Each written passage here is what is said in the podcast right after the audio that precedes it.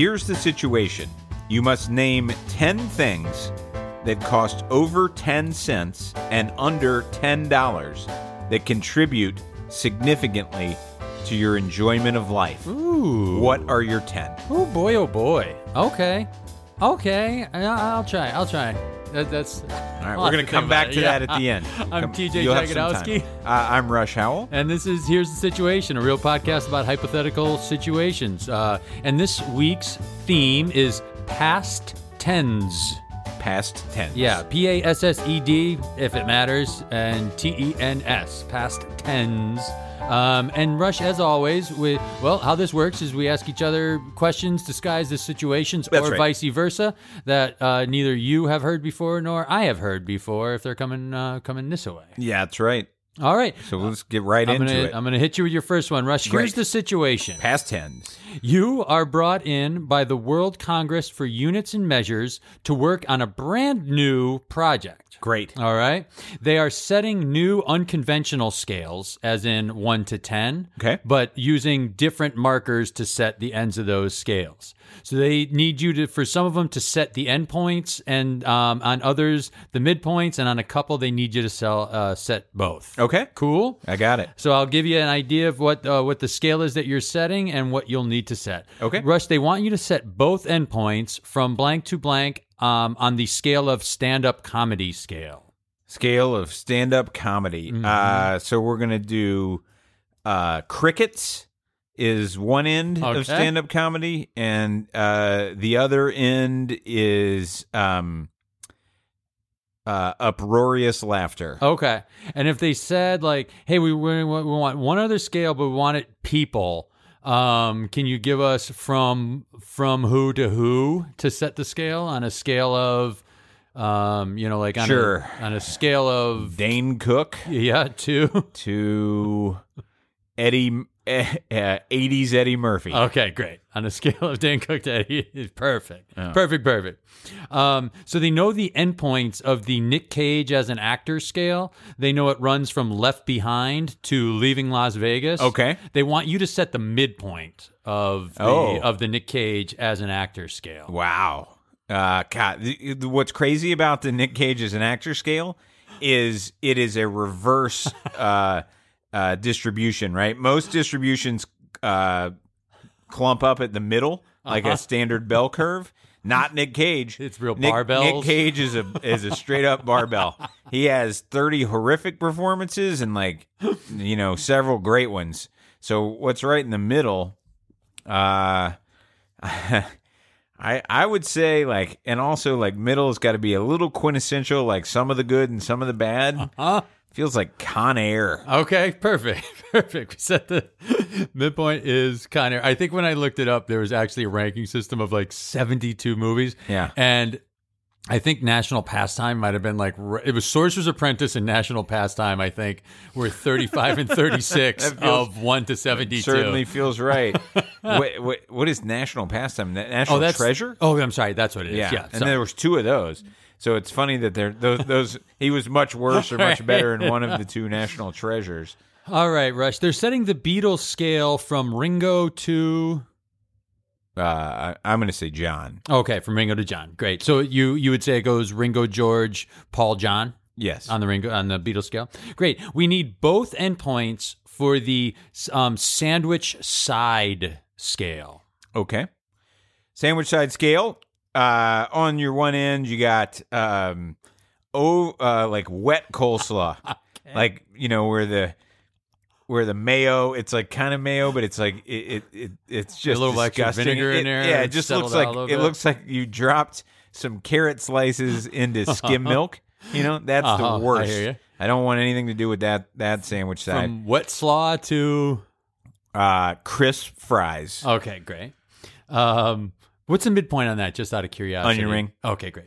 Um, we need both endpoints and the midpoint for the pleasantness in my mouth scale. Oh, okay. Uh, I'm gonna say, uh, boy, uh, hangover. Uh, I'm gonna say, uh, well, no, no, no. I'm gonna say slept in Penn Station Okay, on a scale of Uh. slept in Penn Station to all the way to um I guess probably like first bite of pancakes maybe. okay, okay, and midpoint is Um brush your teeth right after orange juice. okay, great, right in the center. Yeah, cuz it's kind of some good and kind of some bad.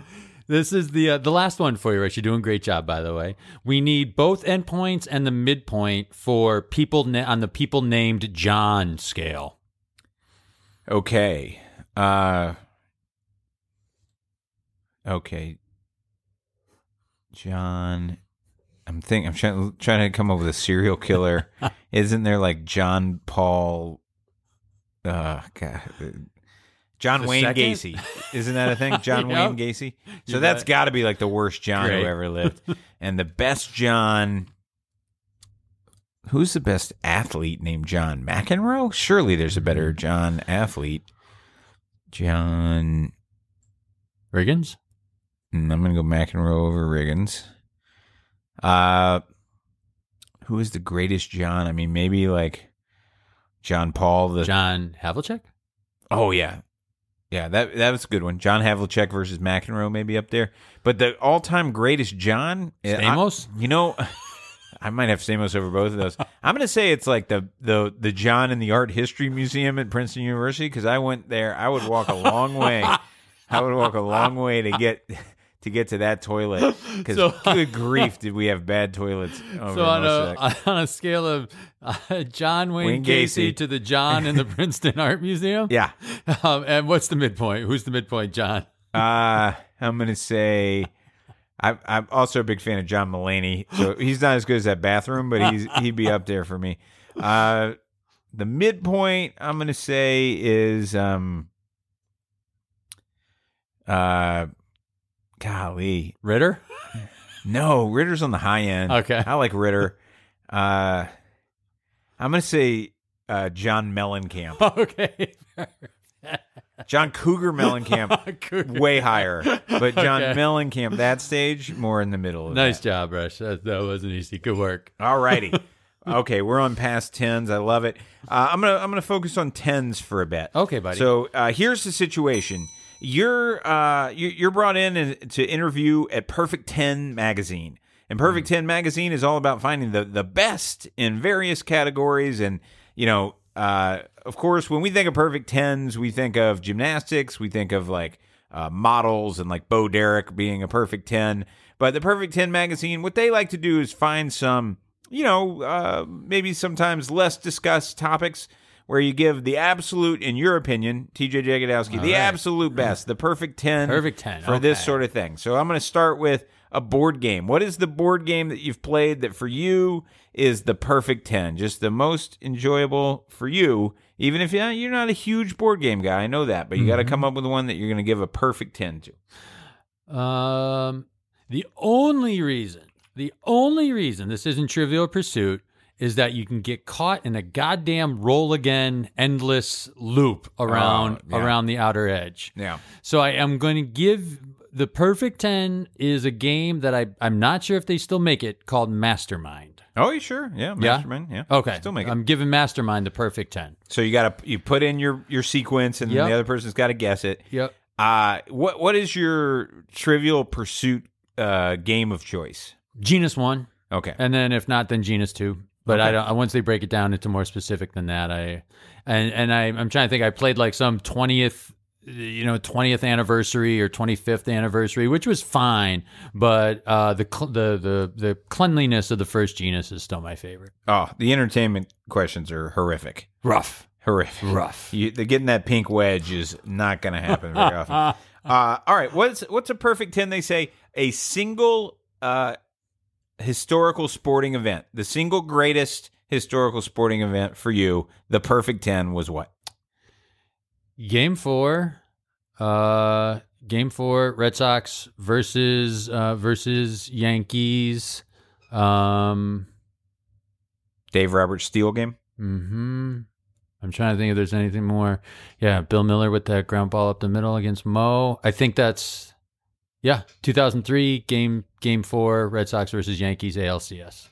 Now, I've always wondered a little bit about that one because you win that game and it, it feels great. Mm-hmm. Yeah. But you're still down 3 1. Oh yeah. At that moment, were you like, did you think you had a chance or were you just kind of like, well, at least we got one on Mo and that was nice? I always thought we had a chance. At 3 0 down, you thought, sure. you thought good to go. Down, what- you were I didn't think good to go. yeah. but you believed at, at 3 0, you weren't like, the hell with this. We're losing the Yankees again. This is how it always happens. I'll watch a regular season May 4th game, uh, especially against the Yankees. But if the Red Red Sox are down by seven in the eighth, I'm watching. I'm watching till the ninth. Like I, I either suffer all the way through, or but I never entirely think that we are we are done and we are done and uh, done and gone. And the only reason and and Game Seven was extraordinarily satisfying. Um, but but that game wasn't as nip tuck. That No. that was there was an early Game there was four an, was Damon had an early you know there was an early granny and um so yeah game four was was was pretty phenomenal. All right, perfect 10 piece of furniture. Wow, perfect ten piece of furniture. Tempted to say a sectional couch, but I just don't buy it right now. Oh, um, with cushion, a um a a porch, a, a rocking Oh, nice. porch chair. That's a great one. Yeah. That's a great one. Ice cream flavor. Hmm. Yep.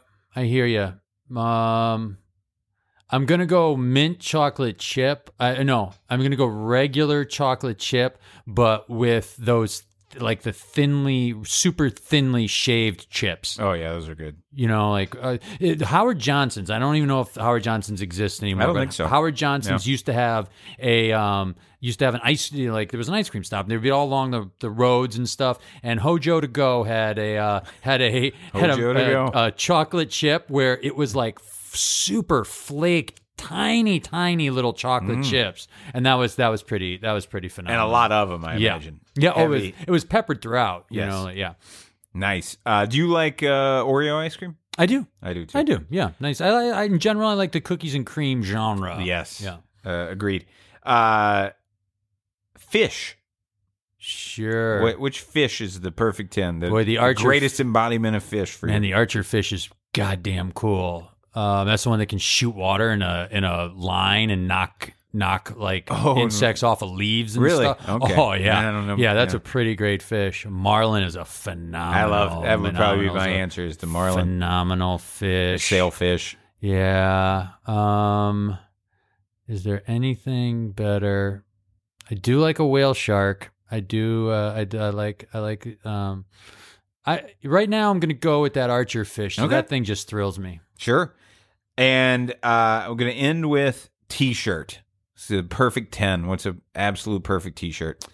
Um, I'm gonna answer something that's not is not in my repertoire. I the only the only print I have T-shirts with printing on them. The only printing I have on there are all um, hometown sports teams or places in my hometown. Like Okay. uh, there's a hot dog joint called Nick's Nest. That I have I have one of their T-shirts. My brother got me a map of the Holyoke neighborhoods Okay. that, that I wear. But I think the perfect T-shirt, and I'll have to answer this basically on behalf of other other people, is a worn concert shirt, you know, like that you've had forever of the concert that you actually attended Okay. and had a and had a, a great a Got great time at.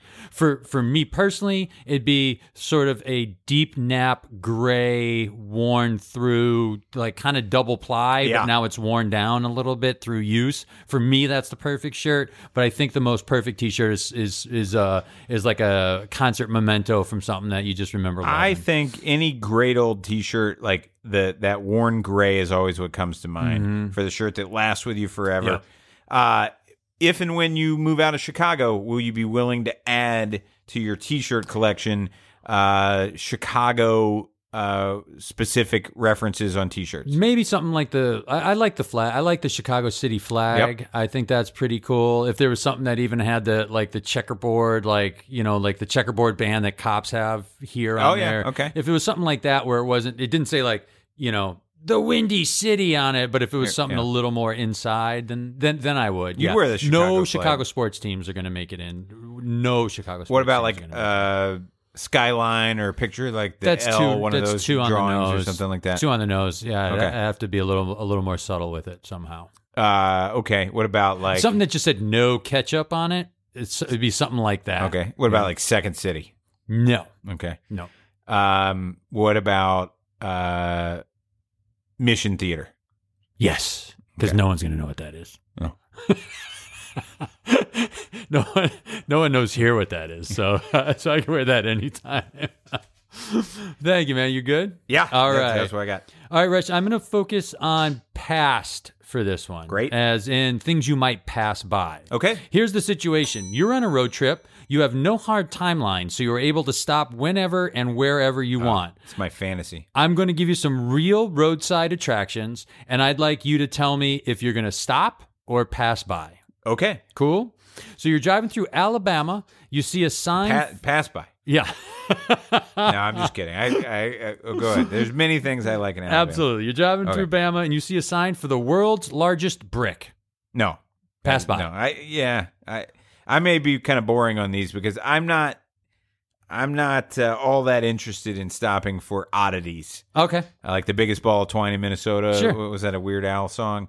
Uh, but yeah. Uh, so no, I don't care about the big brick. Okay. You're driving through Alaska, and you see uh, a sign for the Hammer Museum. I think I want to see the Hammer Museum. I think I do.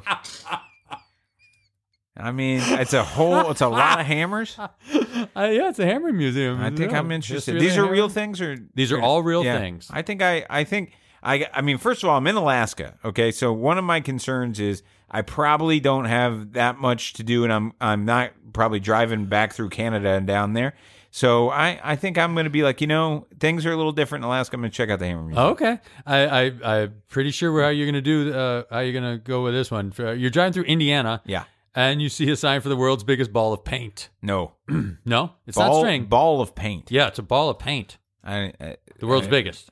No. Okay, okay. Um, you're driving through Iowa, and you see a sign that says "Future Birthplace of Captain Kirk." You stop by. No. Okay, you're gonna pass. Yeah, that's a pretty hard pass. I mean, Okay. I, I like that I saw the sign. I hear. I You know what I mean? Like I mm-hmm. can I can basically already say I, I saw it. Okay. And all these are conveniently located. We'll say, you know, it's not gonna. Yeah. You're you're you're right off the highway for these. Yeah. Um. How about uh, you're in Kansas? but I mean, I'm going to lose an hour going there, and then they're going to be like, "Yeah, this is where he is supposed to be born." Remember from the Mm-hmm. first Star Trek? And I'm going to say, I don't really know that much about Star Trek, but I know a little bit, and I'm uh, I'm okay. what if it was like future birthplace of Han Solo? No, I no. Okay. Um. You're driving through Kansas, and you see a sign that says "World's largest collection of the world's smallest versions of the world's largest things." Oh, uh. I mean, I'm probably not, but I'm at least a little intrigued. But I, Mm-hmm. what I'm going to do is probably spend about the next five minutes driving, trying to uh, uh, think that one through in my head and just say, okay, wait a second. So it's the world's largest collection. Easy enough. It means Yep. you have a lot of these things. Uh, of the world's smallest versions, Correct. okay. So we it's going to be a bunch of miniatures of large things, and, and okay, great.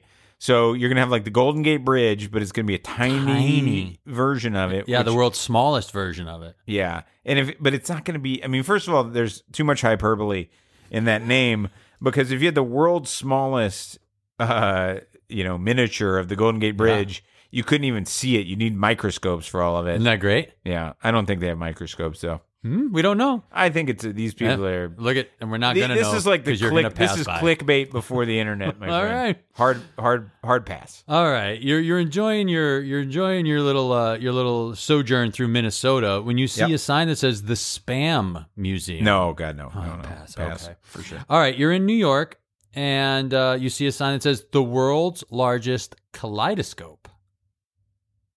I kind of want to see that. Okay, I'm in- I'm intrigued. I'm we intrigued. gotcha. And lastly, um, you're in the uh, the Green Mountain State up there in Vermont. Okay. And you see a sign for the Museum of Everyday Life.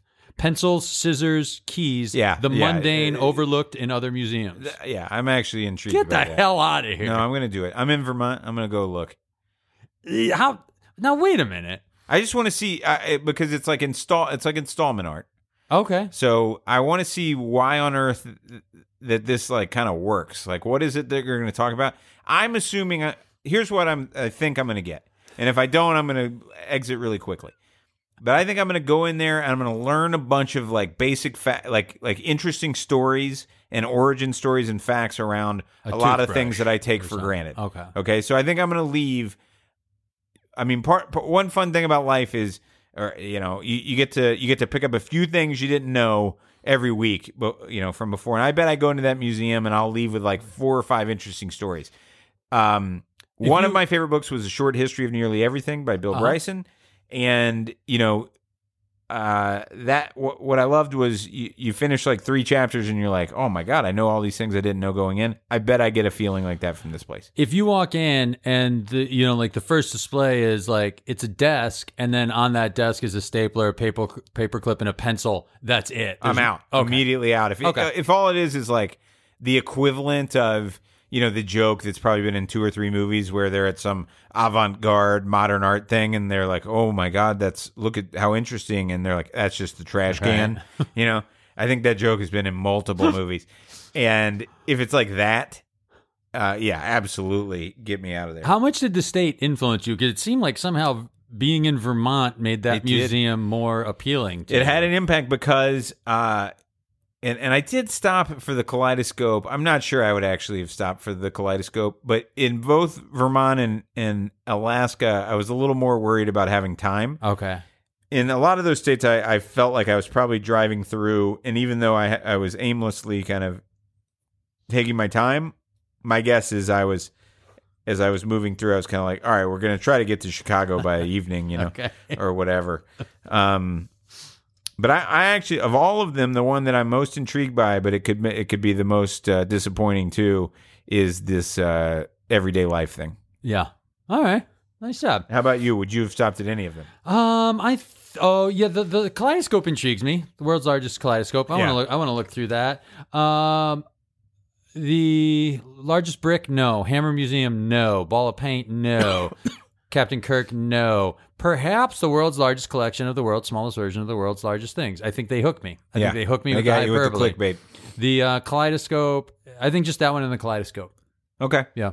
And I mean, I'm I'm on the fence on the three that I said. I'm not like if I have anything to do, we're we're uh, Yeah. we're, we're we're speeding right through. Although I'd say in general, I'm more likely to stop for something just to look at it than something that would require me to go in and walk around Oh, it. So I'm probably more likely to stop at a literally like in a, in a, roadside attraction than a museum. Yeah. more than likely. See, I also like I very rarely take photographs. Mm-hmm. So I think for people that photograph, it's like great. Oh, biggest brick. Let's get a quick couple shots and move on. Like for me, I'm if I'm stopping, I'm more like, all right, I'm I'm intrigued to what's going on here. But for the most part, I'm I I.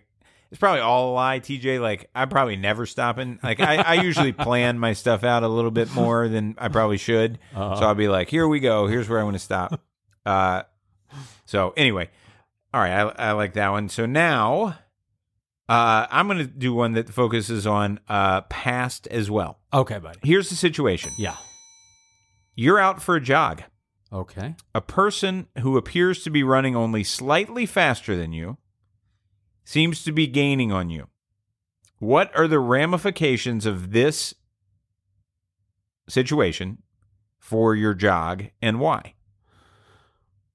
Just that. Someone's, That's it. I want to. gaining. This is going to be more of uh, one of these thinkers, right? So it's not a. It's not. It, this is a common situation. Yeah. Um, I just want to know how it affects your behavior. If let's say you're just hypothetically you're running nine thirty miles. Okay. Out jogging, running, whatever you want to call it. You're running nine thirty miles, and Nine thirty. Is that the time or my speed? Uh, that's your a- speed. you're each mile you're running in nine minutes and thirty seconds, and this person's running about a nine twenty five Okay. mile. So you can you can tell just by hearing. You haven't turned around and looked or anything, but but you can tell this person is gaining on you, but not quit. They're not blowing by you either. Affects me not at all. Not at all. You just let them you just Go slide ahead. right on by. Yep. Okay. Doesn't doesn't. Catch me, pass me, go right ahead. Lap me, no problem. Okay. Interesting. So here's so here here's the question. Once they pass you, Mm-hmm. is there anything about them to where it would affect you once they go by? So l- let me give an example. Their gender. Let me give another example. The guy's wearing a tuxedo. Is there anything, uh, or their age or something, Mm-hmm. that would make you uh, change your your plans or do anything different than what you're already doing? Uh, I don't think so. The only thing would nothing about their appearance, nothing about gender, nothing about age. If I got I- the only thing that I can think of that popped ahead was if he if he and this would more than likely only be if it was a guy was like shitty as he shitty to me as he went by or Okay. like or seemed to be like you know or or something like that like um and the and and it still only might because um in my I don't like to run. I can't run. I, I tire quickly. I'm not good running over long distances. I can walk forever and ever. I'm just a, I'm bad at running or never Okay. got good at it. So I, I don't even know if it would affect my my anything about me because I'm pretty sure this guy could like absolutely just dust me. Yeah. You know. And so i the only thing I can think of is if he was like purposely shitty or or condescending or something as he went by. Got it. But but that would be all I could think. So I, I would have a very different. For me, if um, if somebody just blows by me, then then that's not going to affect my run in any way, shape, or form.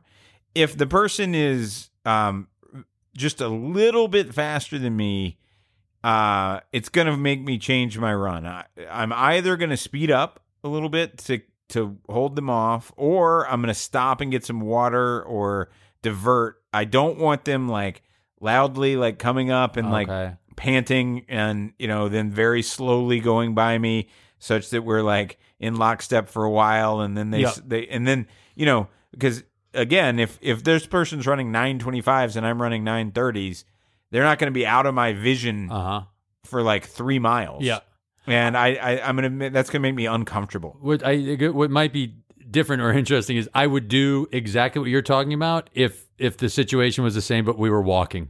okay I would because it is it's if you're walking just a little bit faster than the person in front of you, it takes you a long time. It sounds weird when you're approaching them. Yes. But for some reason with running, it feels like this is my workout, this is your workout, it's separate. But when you're walking, you're just getting from one place to another. And and I've I've been just a little bit faster than other people and will super rev up my walking speed until I feel like I've passed caught past and put a distance enough in Yeah. between them that we're we're now far enough I do that with running. yeah. I, I think I have a lot of weird, minor psychological things during running that there's no real reason to have them.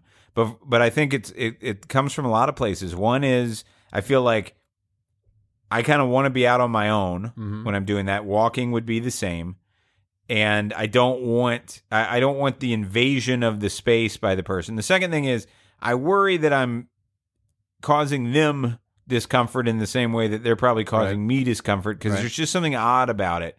Um, then one thing that it sounds like you don't have, which I unfortunately have, is there's going to be like a little bit of an overly competitive thing Mm-hmm. where I'm not going to like getting passed, which maybe goes back to the fact that I used to run competitively, right. but I don't like getting passed. And so if I'm in a spot where I'm like, uh, they're ultimately going to pass me. Like if I only have a little while to run, I may just speed up and and not allow them to have that Right. opportunity.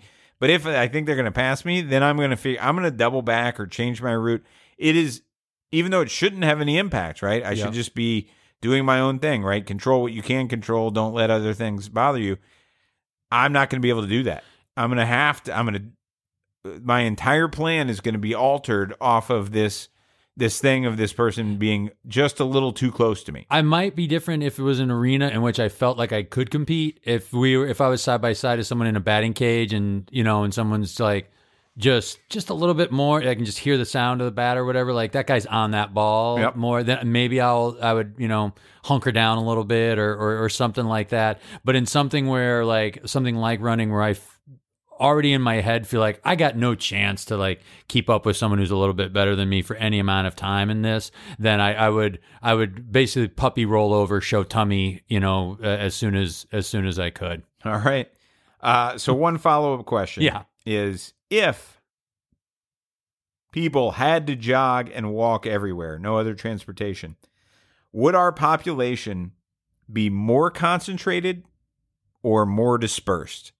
So Huh. would would we have even more people in our largest cities, or would it be significantly less, or would it be about the same, and we would have around the same amount of kind of My guess is percentage more, of population in the urban areas? My guess, my guess is that we'd be more highly concentrated in our urban areas, um, if that was the only way you could get around. Or small towns would have a more central hub than they than they than they would otherwise. But my guess is more people would move to the cities just for the ease of like, hell, if you had to walk to a hospital, my guess is you're going to want to be pretty close to a hospital Yeah, or a doctor. point. Yeah.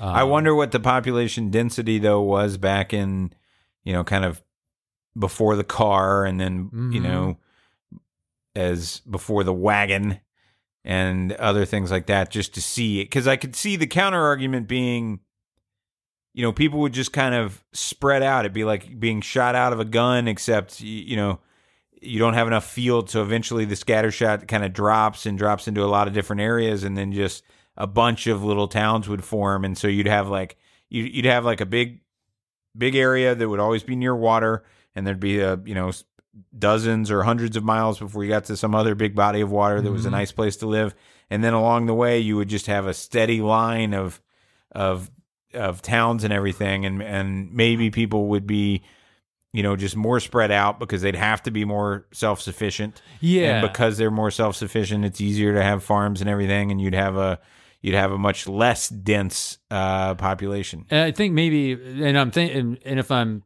thinking about this question correctly, before there was a cart, or before you know, like you, you had a horse and knew how to ride a horse, I think people were just just were more self sufficient, right? Could like Yeah. hunt their own, or fish their own food, or farm had their own food, and and like, and now people I think have become so not self sufficient Yeah. that you'd have no choice but to go where all this where all the stuff is, I'm as opposed bad- to learning how to be self sufficient. You know, like getting off the grid and learning how to do all that. Yeah i'm in very bad shape if i have to Oh, yeah, produce dude. my own food Oh yeah, to we're go very poorly for me i won't make it long we're we're we're like dogs. We're like dogs need like need people to make their stuff, but we're like people who need people. To- yeah exactly All right, Rush. Um, we're familiar with decade names like the Roaring Twenties, or you know, um, Yeah. or the Thirties are basically known as the you know the the Great Depression.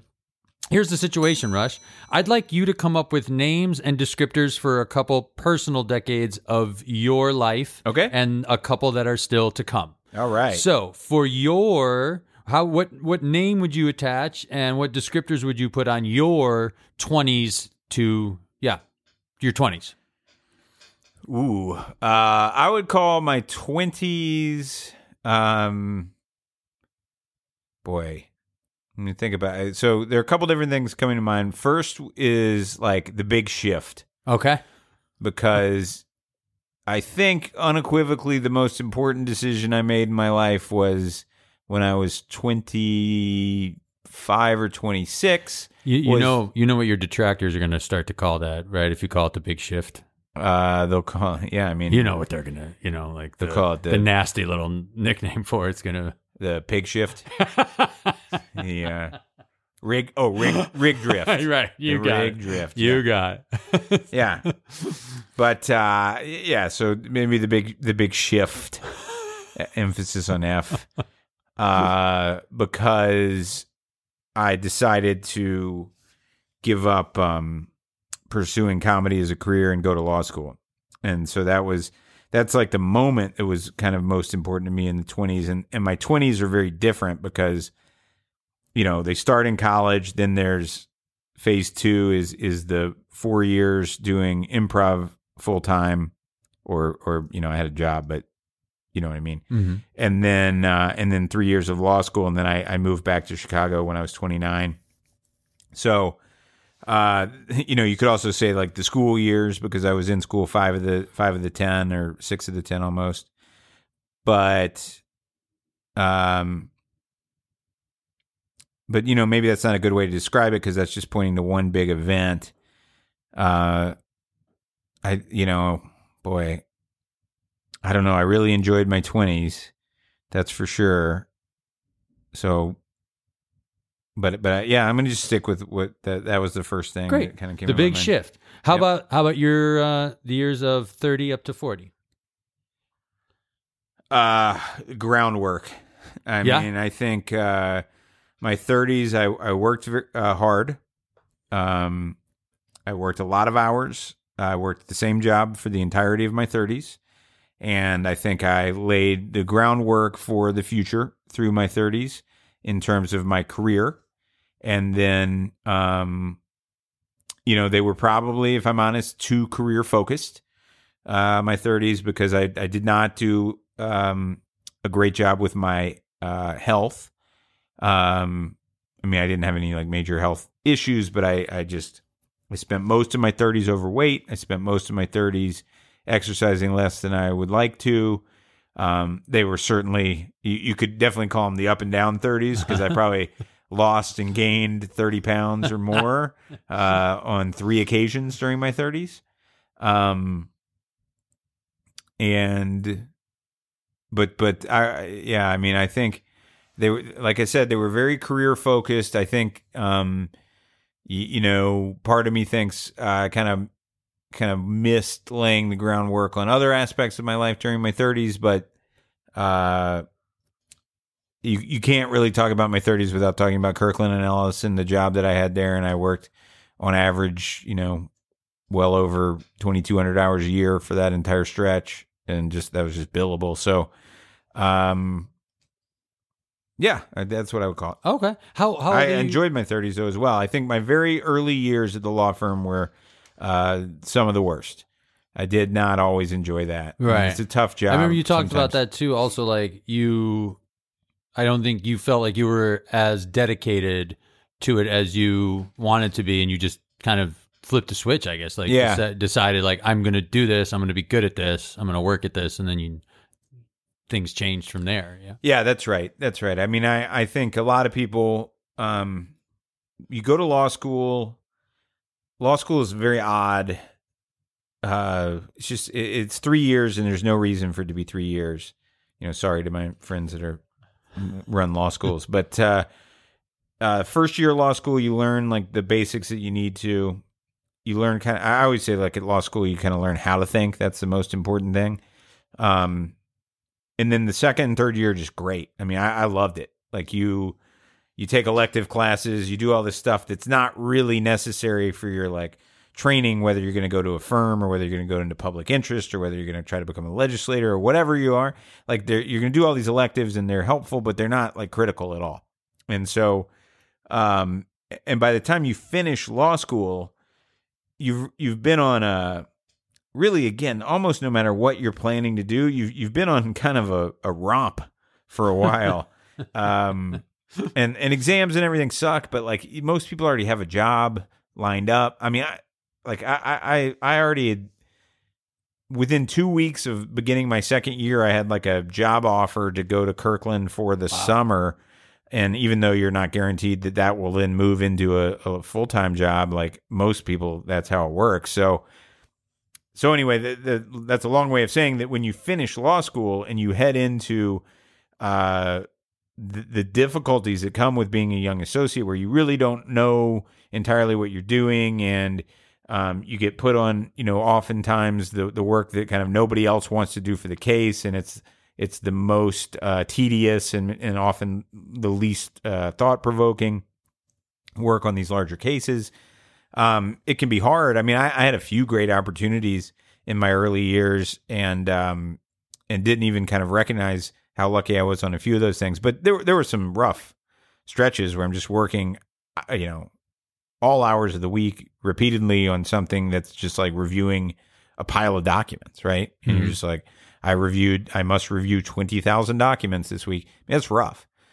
Uh, and and so you know, it's easy to get a little beaten down and like we were all kind of negative about it. Like my friends that were all doing it, and we would like get together and you know, kind of do like fantasy escape fiction, you know, for ourselves about like, oh, what are we gonna do?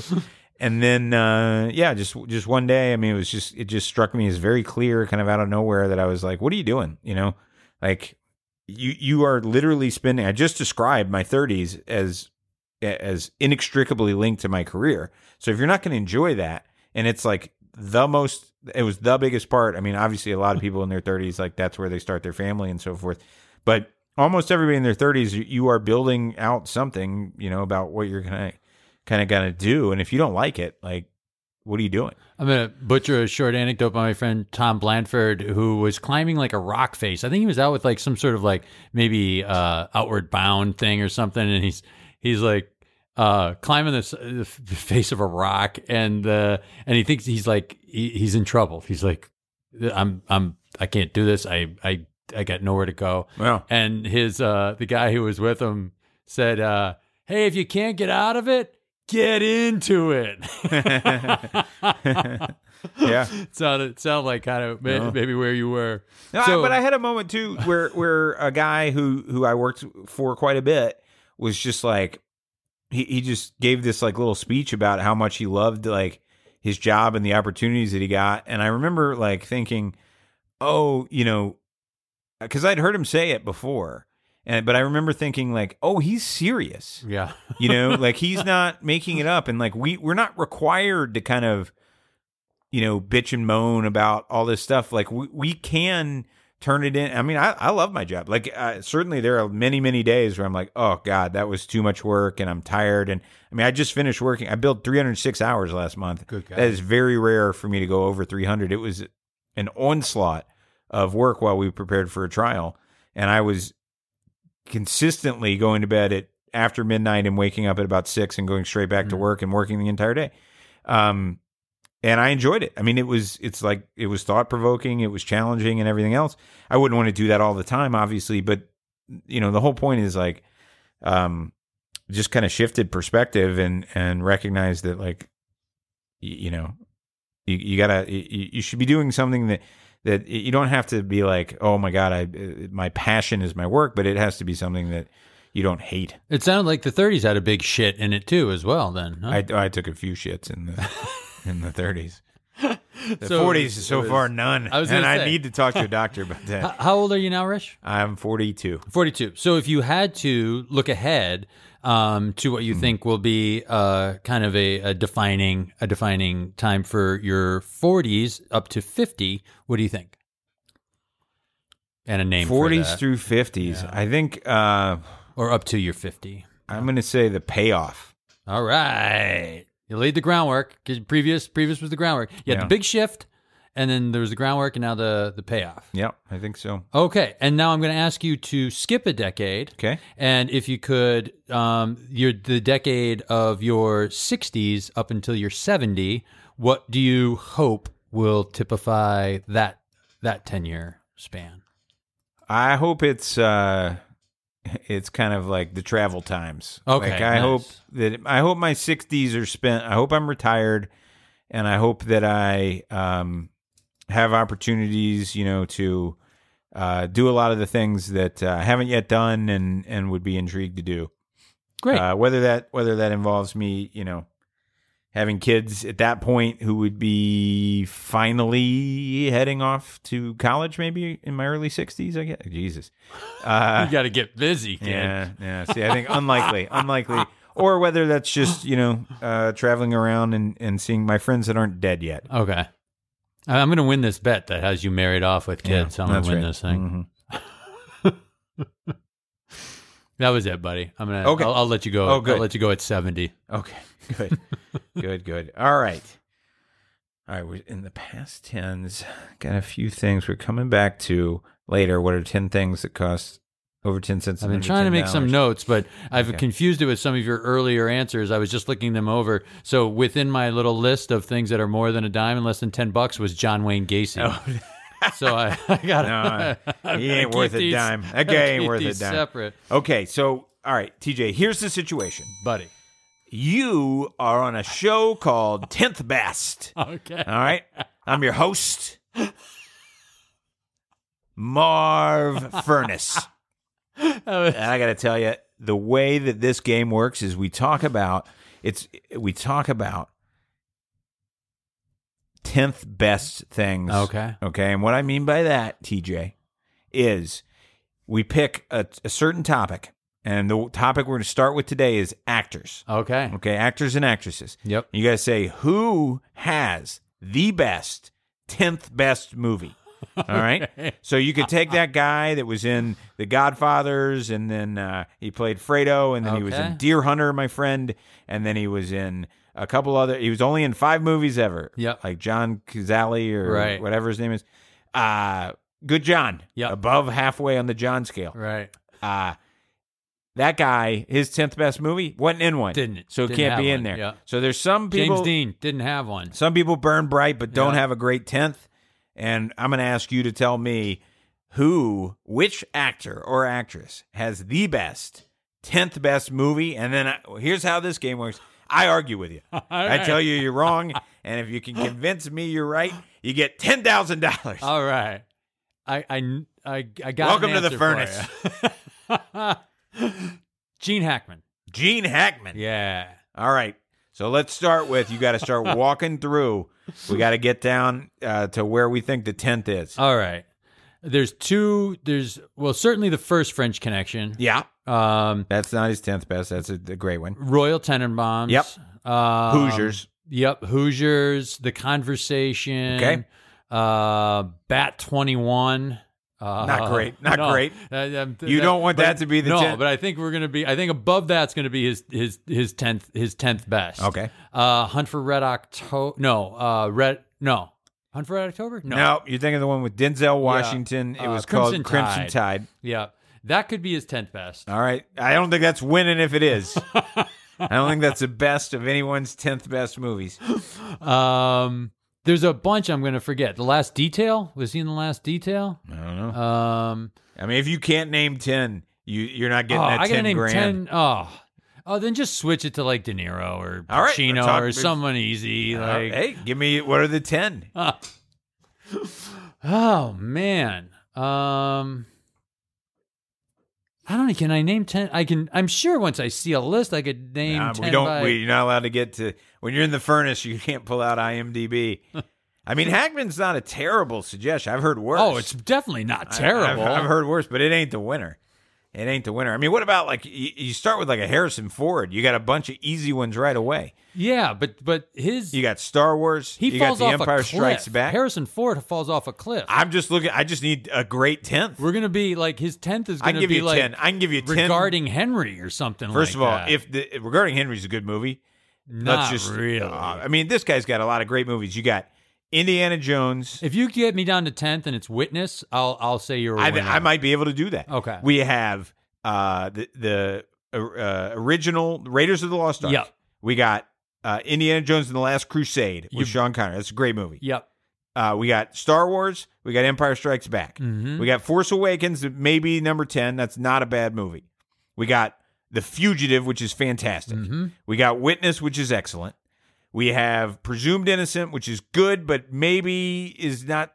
I'm hoping it's not in the top Air 10. Force One. Got Air Force One.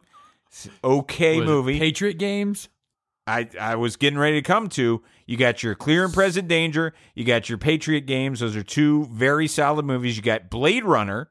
That's a fine. Okay. You got. So I'm already thinking that like right now I'm already sitting on Presumed Innocent is the number ten, and that is a that's a fine film.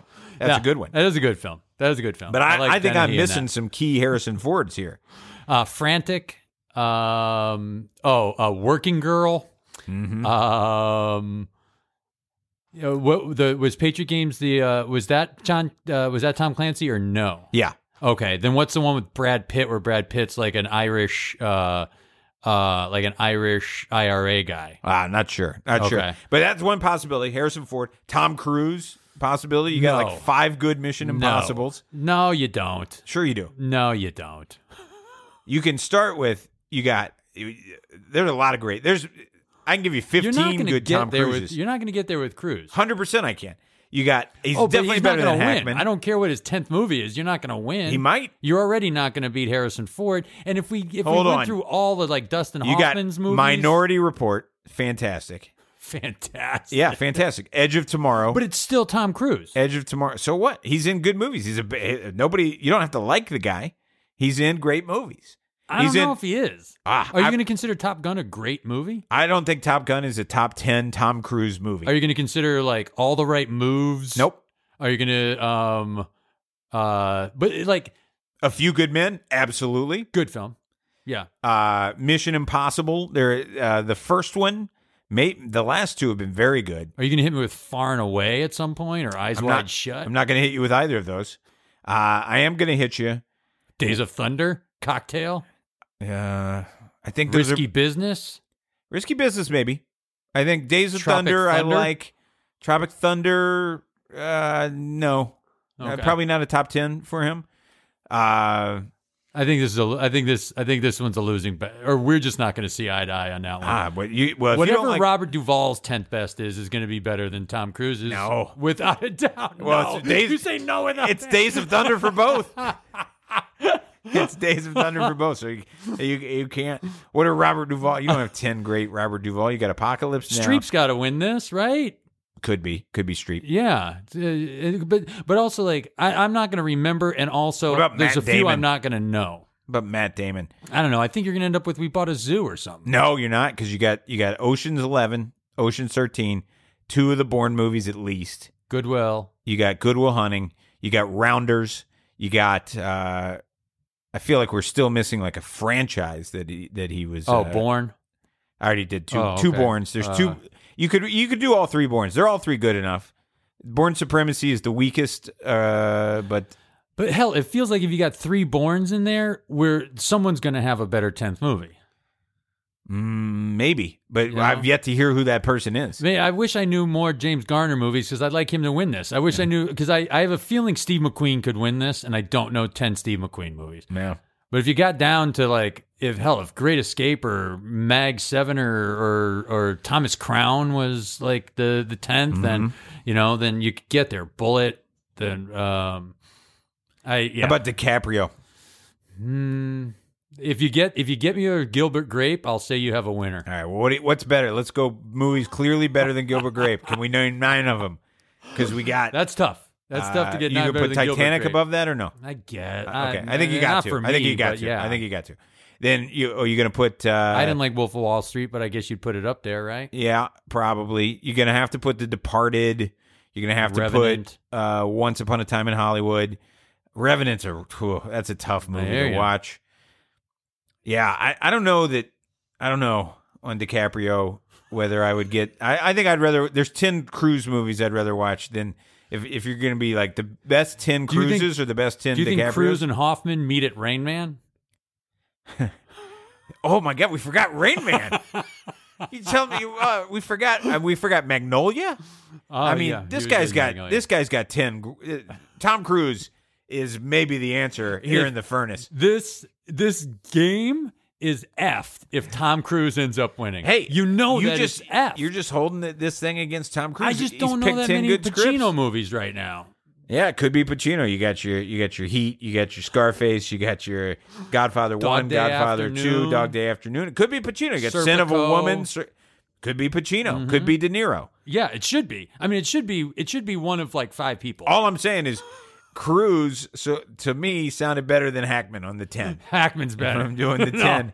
We gotta. If we had a list in front of us, I know we could get there with Hackman. We don't. We don't. Now, give me. Now we're gonna do. Oh God, there's another round. Yeah, comedies. Oh no, Comedy movie. Comedy movie stars. Who's got the best tenth best movie? Because that's the problem with. It's hard for. I won't go there with Carrie. I won't. I won't go there with Jim Carrey. No, he's not even close. I mean, 10th his best tenth best is gonna be a de- Oh. debacle. Uh, uh, Bob Hope and Bing Crosby. They did ten Road to movies. Yeah, maybe. Could be. That may just be it. Uh, uh, I. What Did about Marx like, Brothers make ten movies? Did Steve Martin? He could have ten good ones. I don't know if he Chevy 10. Chase has probably only got about eight, but he's got a strong eight. I know you're not a huge Chevy Fuck Chase that guy. fan. And no, You're not a fan. I quit the show. If you try to get there with Chevy Chase, I could I'll give you a lot of good I'll- Chevy Chase I'll movies. quit. Bill Murray. then if you're gonna do it, then do it with Ramis or something like that. Uh, Bill Murray. What do you? Uh, what's his tenth best comedy? Scrooged. Sounds almost perfectly right. he's got Groundhog Day. He's got Ghostbusters. He's got Ro- uh, uh, uh, Stripes. he's got uh, Rushmore. yeah. He's got Uh, Um, I don't know. Stripes. You said Caddyshack. I hadn't said Caddyshack. That's in there, obviously.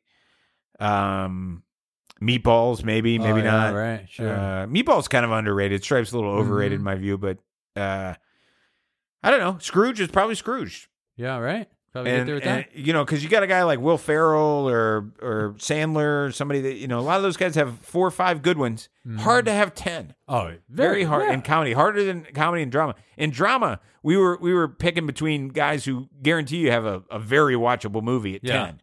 You know, Well, you De know- Niro, Pacino, you know, Cruise, I- Hackman. They all got watchable number ten. I also didn't go back far enough. What about I'm- Eddie I'm- Murphy? I'm, also guessing if we went back to uh, Jimmy Stewart, Fonda, uh, William Holden, or someone, there's going to be someone with a killer tenth best movie. If we if we went back to those guys who did, Could be, you know, but like a George C. Scott, maybe uh, one Yeah. Oh. of one of my favorite actors ever, doesn't have ten great ones. He's just got he shines very bright in about six or seven. Yeah, could you get to Strangelove with his tenth? No, No, no. Okay. Stra- I mean, Strangelove, that's like a top thirty movie. I hear you. So you're not George George C. Scott's not in one third of the greatest movies of all time. Well, uh, Twelve Angry Men was he in that? No. Oh, He was everyone in else, Witness for the Prosecution. Everyone else with a middle initial was was in Yes. that was in that Yeah. movie. But his courtroom movie was Witness for the Prosecution. He's great. He's in The Hustler. He's Patton. great in that. He's in Patton. Uh, but Strangelove is probably his best movie. yeah. Yeah. Uh, this, All right. This show's brutal. Which decade has the best tenth best year? we uh of all time, That's right. American. Let's uh, let's say you can have anywhere from uh, 1776, anywhere from the 1770s to this decade. Uh, but we're going to focus on the uh, tenth best year. tenth best year worldwide. Mm, worldwide. Yeah. Okay. Um, eighteen seventies. 1870. Yeah, probably no, right. No, no, Yeah, probably. definitely not. What years are better? Well, you still have like massive, uh, massive. Yeah. Well, give me your years. Give me your single years that are better. Uh, I'm going to say that probably the 2000s, All of them. the 2000 through 2010. oh I'm Okay. going to say is better. I thought, a better. I thought you were asking me What's which the worst decade year? held the tenth best year in it. No, no, I'm saying which decade had its 10th best year as the best, Okay. right? It's the same game always. It's always the 10th best. So if you take the 2000s, the worst year in the 2000s was probably 2007. I mean, total like market collapse and uh, every. Well, no, no, uh, 9/11's the worst. So 2001. So it's not the 2000s. Uh, 90s? could be the 90s. Could be the 90s. What's the worst year in the 90s? I don't know. We're 91 we had a mild recession there's uh 91 you got the iraq war uh maybe it's the 80s I think you're going to come back to the 1870s and see that. i don't think so i don't think so i mean you still like you still have massive massive uh problems post the civil war Sure. just total post though. post total debacle Yeah. You still have- you're no. post bellum there. no Yeah. And pre and pre Rough times. And you're like 30 The years before a world war, you know? Like Rough 30 times. 40 years before before a world yeah war. Yeah, well the 1910s are out You the 1930s Yeah, are out the 1920s are out 19, the 1970s are looking 1920s you got like the roaring 20s but then you have a couple real bad years in there that, that drag it down uh the 70s maybe the 70s but you had like the, the 1870s. no We celebrate the centennial. no Woohoo! Yeah. all right well good try great. you almost got my $10000 but you didn't Oh, that was rough. That was that was tough. All right, Rush. Here's the situation, buddy. You've you've been here before.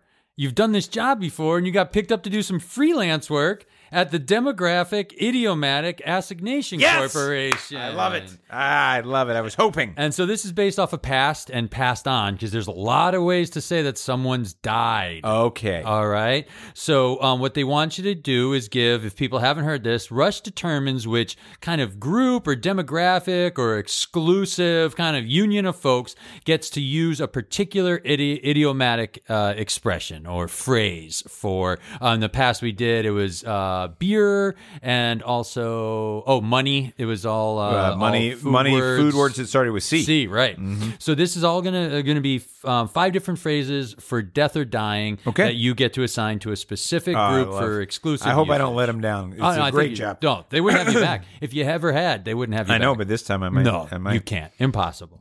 Um, because you're all, you're right on this. You're right. So Rush, um, they want to say they want to give exclusive rights to a group or uh, demographic association of somehow uh, for kicked the bucket. I knew. who I- gets I- to use kick the I knew that one would come Yeah. up for sure.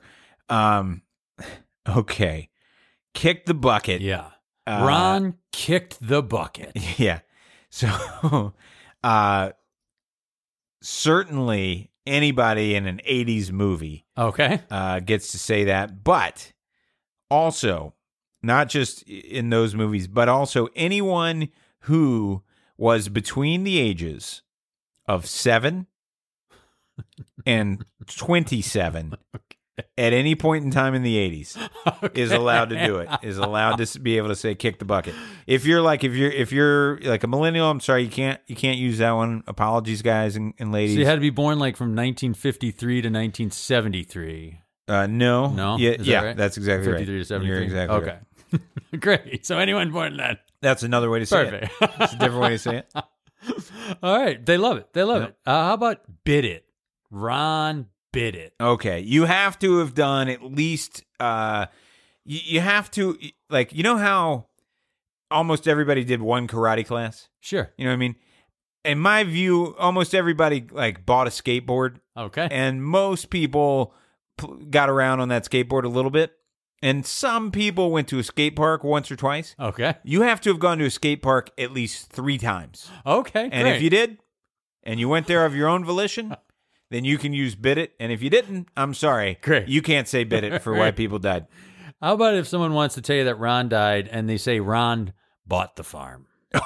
Oh, oh my goodness. I'm gonna say, uh, I hate to do this, and they can Sure. tell me that this is unacceptable. Yeah, they but I'm going to straight up say anyone can use Great. it because I I, love it. love it. Great. Universal. I, I, love, love it. I just, I mean, bought the farm because there, there will come a time where it doesn't work anymore, and I, I rue that day Great. because I love bought the farm. I love it. For, that's, our, that's our first universal. you know what? Here's the thing: you can only say somebody bought the Oh, farm. yeah. I, I'm now going to change it a little Universal minus.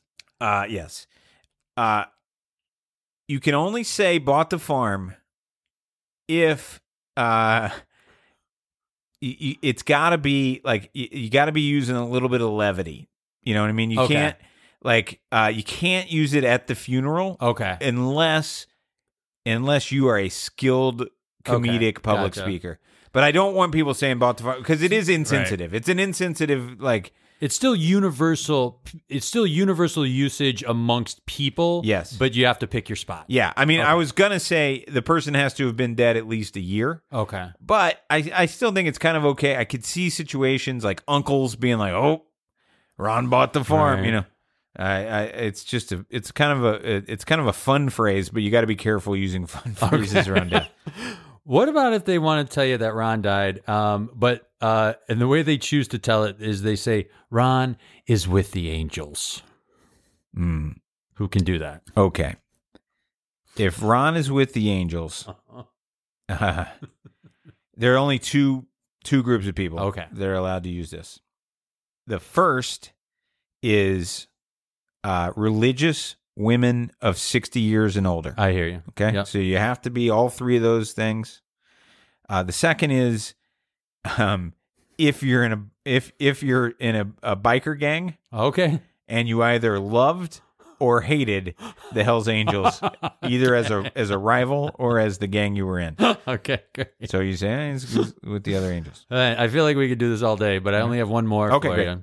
Um, they want to tell you that Ron's dead, uh, and they said They they uh, who can say Ron is taking a dirt nap?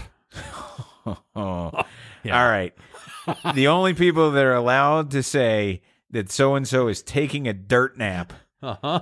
are uh, uh, guides who are somehow trying to uh, get a, a group of misfit uh, uh, fish out of water through an otherwise perilous situation.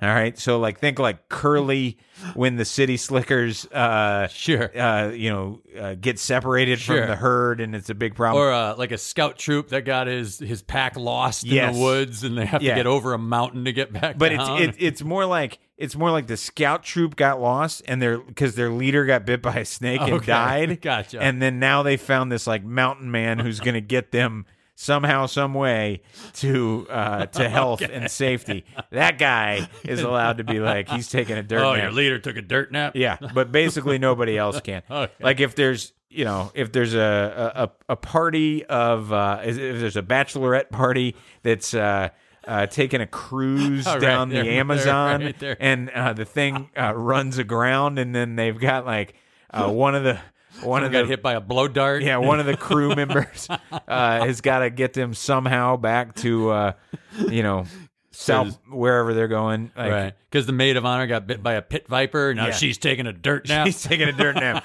Although in that case, she's uh, she's probably taking a, a water nap. But yeah, Great. I All think right. I would see like the way you enjoy that your work at that at that place. It Yeah. almost feels like you were half in, half out, and then one day you just said, Ah. "I'm going to do this damn job." I'm in. 'Cause I you love- show up, you show up joyfully. I to love work at working at the synonym assignation uh, division or whatever exactly it's called. All right, are we back to the? I think we uh, are, man. beginning. Okay, so I asked you. Yes. Uh, here's the situation: you must name ten things Yep. that cost over ten cents Yeah. and under ten dollars that contribute significantly to your enjoyment of life. Give me ten. Okay. I'm going to do my best on this. Um, And you're welcome to talk about each one of them a little bit to buy yourself a I'll- little I'll extra time. Give you some, and, and and significant is is the only like you know because some of these things provide me great comfort. I don't know how significant they are, but um, on this list I would put a book. Okay. I have plenty of of books. Usually I buy them used or whatever, so they will almost always come in that time frame, and that gives me significant joy. Great, great Um, answer. Great answer. They're, they're family feuding over in the thanks, corner. Like, yeah, yeah, great yeah, answer. yeah. Great answer, TJ. Um, I, the other day I bought. Uh, I I thought I had this song in my collection, but I didn't. Uh, a, the version of the song by a guy named James Carr called "The Dark End of the Street," which I purchased for one dollar and twenty nine twenty nine cents. There you go. You got Um, music singles. yes. So we got books. We got music singles. Both of those uh, make a lot of sense. I got two pairs of humdinger, absolutely comfy, cozy, wonderfully warm winter socks Hmm. for between 10 cents and $10. I don't know if it's significant, but it sure feels like it is when I have those on. you know, I'm not arguing with that one. I hear you. I know I that one's right socks. up right up your So here's a different take on it, which I don't know if it like is oh, this is gives me super significant, but I know it's important every day and it's in between that time frame. Uh a key Okay. I wouldn't be able to get in my house. Mm, I. Uh, Okay. on Family Feud, I, I I'm looking not so much for. I mean, it, I don't think of it that way. Like you probably never look at your key and are like, I love this key, or like this key is aiding my life. Like I get it, right? It's that that would be more like that's a necessity. Okay. less than something that's giving. All, I'm all your previous scratch ones light are bulb. perfect. Yeah, yeah. I really think of socks. You know those wool socks that you just winter socks. Excuse me. Or, or the, your first three answers are perfect. Okay. Right, right, right. What I'm looking at. I'm hoping this is also up your alley because I do enjoy every one of these I have. A case of Polar Club soda. I it was one of my ten. Okay, great. Although you can't get. Oh, you can you get a case for? Oh yeah, I can get um three half cases for ten bucks at the Jewel. Uh, so what I've been buying are the uh, the 33 ounces, the Yeah. liters, and I get 12 of those for 14.99, Gotcha. and that's the. But but any one bottle Yep. I would say significant enjoyment of my life. I also put Diet Dr Pepper on there because uh, that's that's another drink that uh, that I like a lot. Here's here's one that won't be on your list, and again may or may not be significant, but certainly the first one of the day for me, my piping hot coffee, I Mm-hmm. find improves my my uh, my day. I think that would be one of the top answers on Okay. the board for. I, I don't drink coffee, but I got to think that's way up there. Probably, probably that that I would say for certain Yep. is a top ten answer uh, if you if you interview the whole country. What do I got? I got one, two, three, four, five so far. I mean, think about people that are like, my day doesn't even start till I have my coffee. Yep. I gotta, gotta have my coffee. now there are two things I basically eat every single day. Okay. Um, and just often the first thing I do in the morning is I walk over to Lincoln Square, I get my coffee, and I figure out what my dessert at the end of the day is going to be. Okay. Um, today it was a muffin called Off with Their Heads from this Okay. place called Geraldine's, which is a raspberry jam topped uh, blackberry muffin with um, little pieces of chocolate in there. So my muffin, my cookie, or my sweet at the end of the day. Is, I love it. Is something I that's And that's, on my list. In keeping with uh, a recent episode where you said if you, if given the opportunity, you will always kind of save the best for last, and so you do that. I, I love that. So Mm-hmm. Yep. you set yourself up to where at the end of every day you're going to have Yes. like a sweet treat to, Yep. cap it off. every single day. And that's awesome. Um, another thing I eat every day with my dinner is some sort of piece of bread.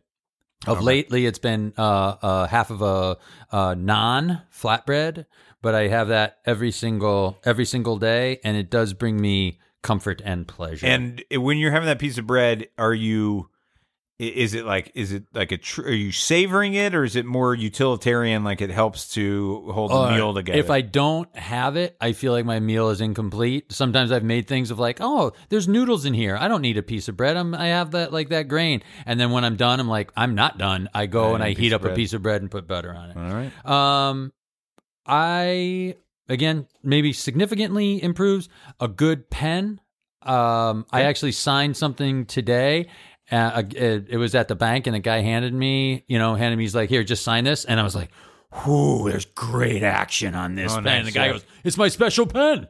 He, Yeah. So he we had this this um, co appreciation right now for the the um, the smooth action and handling Okay. of that of that pen.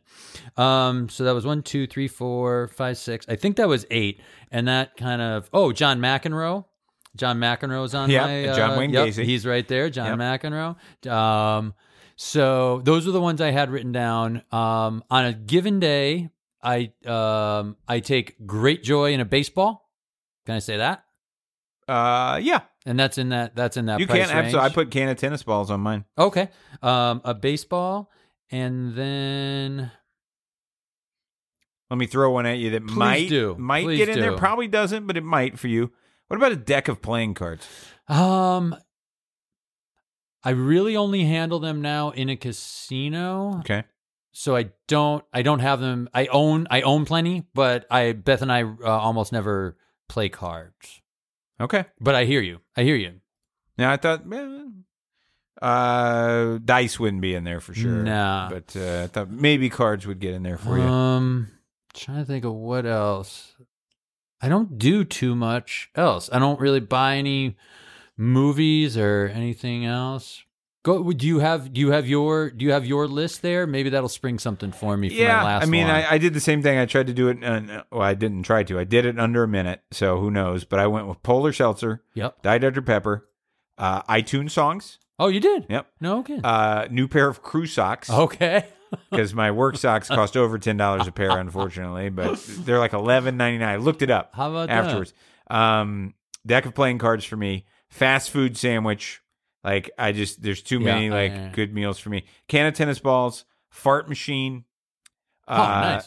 Uh, I just think like I've had I've had some fun stories. Like using those things are like six dollars, and I, I've had some good times uh, using a fart machine.